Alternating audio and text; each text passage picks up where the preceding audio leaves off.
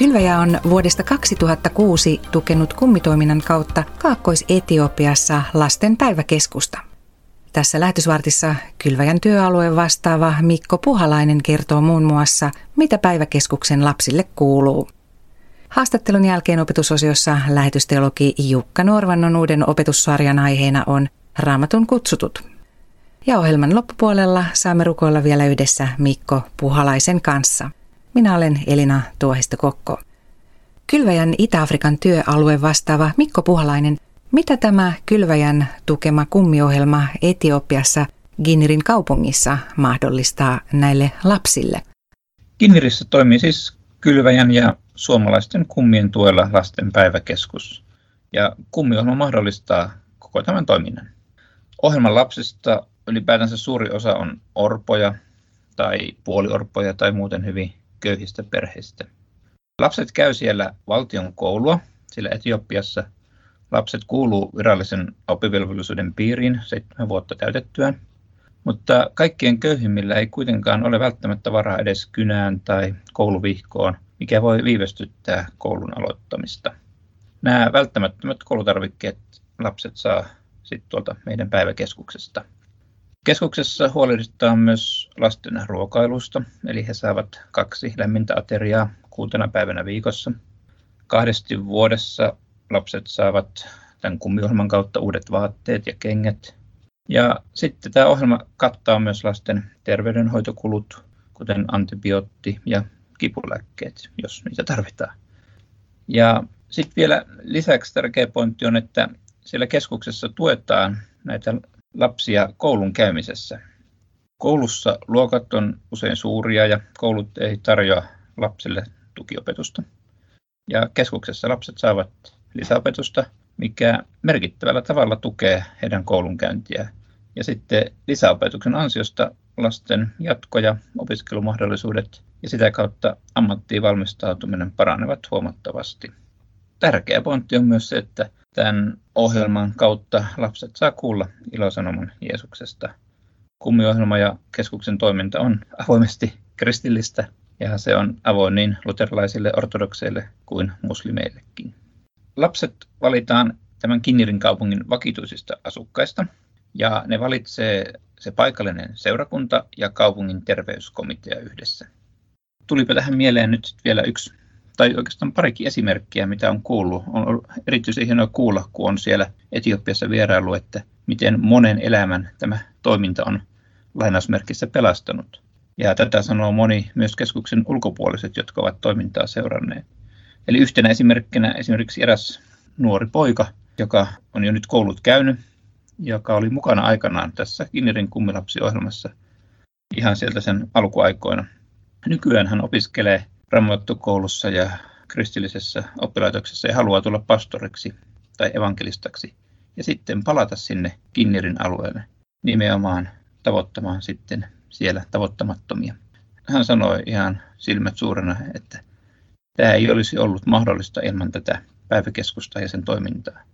Hän sanoi, että hän ei tiedä, missä hän olisi, jos hän olisi aikanaan tähän toimintaan mukaan päässyt. Kuinka paljon lapsia käy tässä päiväkeskuksessa? Keskuksessa on lapsia tällä hetkellä noin 60 ja heidän iät vaihtelee noin tuolta kolmesta tai neljästä ikävuodesta tuonne nuorukaiseen. Lapset ei varsinaisesti asu siellä keskuksessa, vaan ne asuu joko kotona tai sitten jos ei ole niin kuin vanhempia, niin sitten sukulaisen tai jonkun ystäväperheen luona. Mikko Puhalainen, millainen tilanne siellä lasten päiväkeskuksessa Etiopian Ginnerissä on tällä hetkellä? Tilanne on palautunut taas lähes normaaliksi tämän koronan jälkeen ja lapset ovat palanneet osittain kouluun ja keskukselle. Pahimpana korona-aikana koulujenkin ollessa kiinni toimintaa jouduttiin sopeuttamaan ja silloin esimerkiksi perheiden auttamiseksi heille jaettiin perusruokatarvikkeita, kuten jauhoa, riisiä, makaronia ja öljyä. Lapsia myös opetettiin keskuksella, jotta ei opetuksesta tulisi niin pitkää taukoa koronan takia. Mutta nyt tilanne on siis palautunut ja lapset ovat palanneet osittain kouluun ja myös keskukselle. Että lapset käy tällä hetkellä niin kuin vähän vuoroissa kouluissa, eli tälleen rajoitetaan sitten niitä kontakteja. Tällä hetkellä tilanne on myös se, että ihan kaikille lapsille ei ole omia kummeja. Ja Niinpä tarvitsisimme lisää uusia kummeja tukemaan tätä tärkeää työtä, jotta se voisi jatkua tulevaisuudessakin. Tämän kummiohjelman avulla parannetaan lapsien ja koko sen yhteisön elämää pysyvästi. Kummiksi voi ryhtyä menemällä kylväjän nettisivuille osoitteeseen kylväjä.fi kautta ginnir tai ottamalla yhteyttä kylväjän toimistoon ja sieltä sitten ohjataan eteenpäin.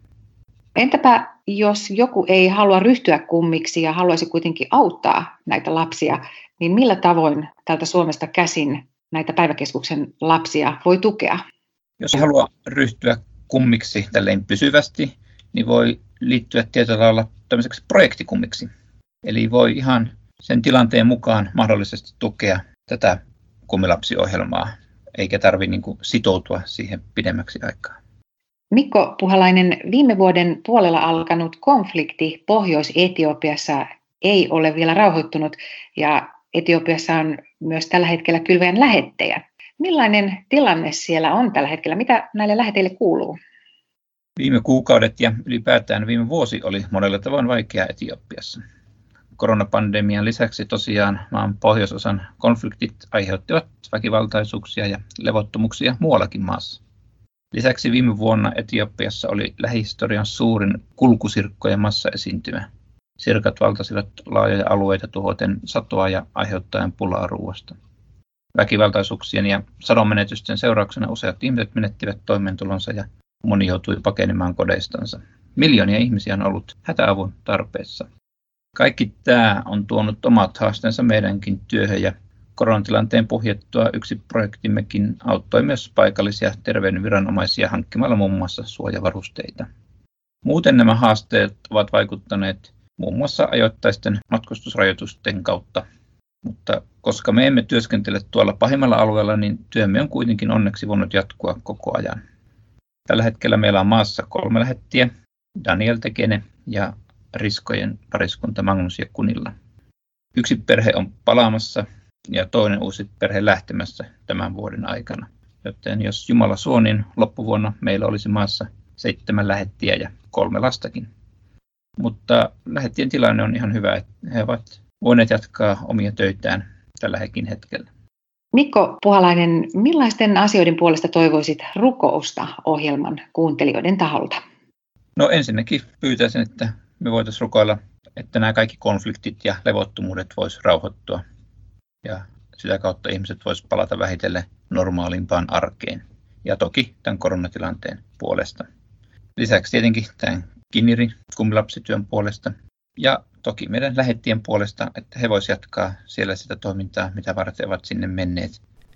Siinä Itä-Afrikan työalue vastaava Mikko Puhalainen kertoi kylväjän tukemasta kummitoiminnasta Etiopiassa. Lisää aiheesta löydät nettisivuiltamme kylvaja.fi.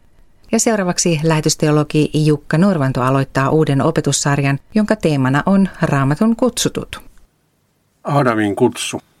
Lähetysvarteissa on muutamia seuraavien viikkojen aikana yhtenä teemana kutsu ja kutsumus. Kutsuteema onkin tärkeä, sillä raamatusta on vaikea löytää osuvampaa tapaa kuvata toisaalta ihmisen ja Jumalan välisen suhteen syntymistä ja toisaalta ihmisen Jumalalta saamaa tehtävää toimia tässä maailmassa. Kummassakin on kysymys Jumalan antamasta kutsusta. Ensimmäisen kerran Jumalan kutsu tuli syntiin langenneelle Aadamille, joka yhdessä vaimonsa Eevan kanssa oli piiloutunut kuultuaan Jumalan lähestyvän heitä. Langenneina heitä pelotti pyhän Jumalan kohtaaminen. Parhalta tuntui ainakin yrittää välttää väistämätöntä, eli noloa paljastumista. Piiloutumalla lankemuksen käsittelyä voisi kenties siirtää hamaan tulevaisuuteen. Siellä puiden takana vaimonsa kanssa lymyilevä pelokas mies kuitenkin kuuli Jumalan kutsun. Missä sinä olet? Jumalan esittämän kysymyksen langennut ihminen tiesi tarkoittavan kutsua tulla esiin piilosta. Sen jälkeen tuhannet Aadamin jälkeläiset ovat eri elämäntilanteissa kohdanneet samanlaisen kutsun. Usein kutsu on saanut ihmisen rauhattomaksi.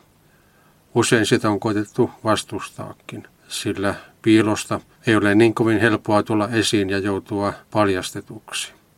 Mutta kun ihminen on lopulta vastannut kutsuun ja tullut luojansa eteen, hänelle on tapahtunut jotain samaa kuin Aadamille ja Eevalle. Elämästä ja valinnoista oli kyllä jouduttu tekemään tiliä kaikkivaltiaan edessä, mutta se ei ollutkaan kaiken loppu. Jumalalla oli muutakin asiaa kuin pelkkä synnin paljastaminen. Hän kertoi myös elämästä lankemuksen jälkeen. Kerran ihmissukuun syntyisi Eevan jälkeläinen, joka murskaisi synnin ja kiusaukseen saattajan vallan. Peli ei ollut lopullisesti menetetty. Sen lupauksen turvin langennut ihminen saattoi jatkaa elämää paratiisin ulkopuolellakin. Uudesta testamentista paljastuu, että Jeesus Nasaretilainen oli tuo luvattu synnin mahdin murskaaja.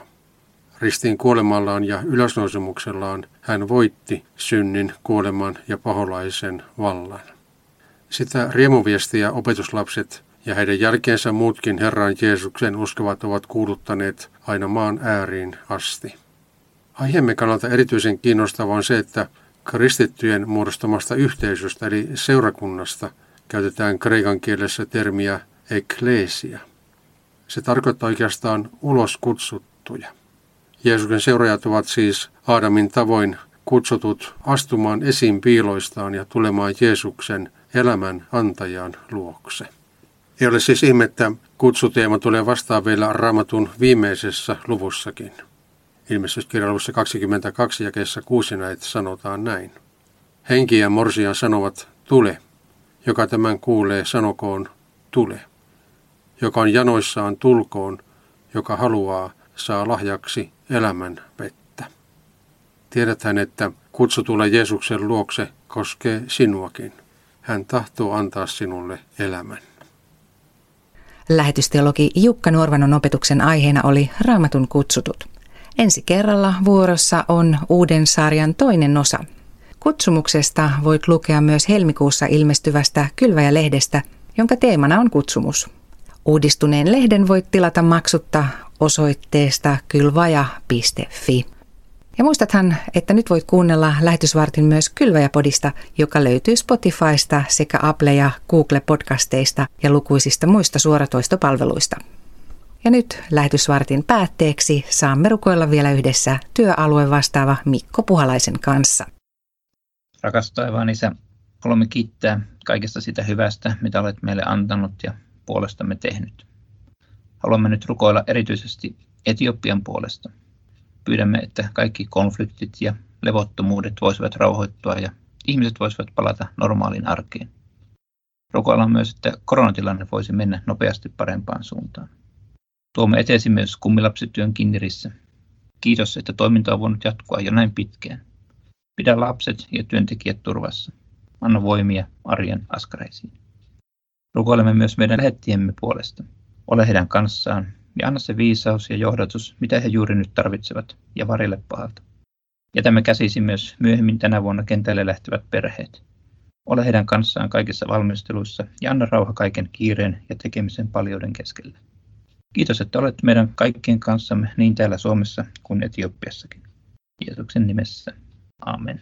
Lähtekää rauhassa ja palvelkaa Herraa ja toinen toistanne ilolla.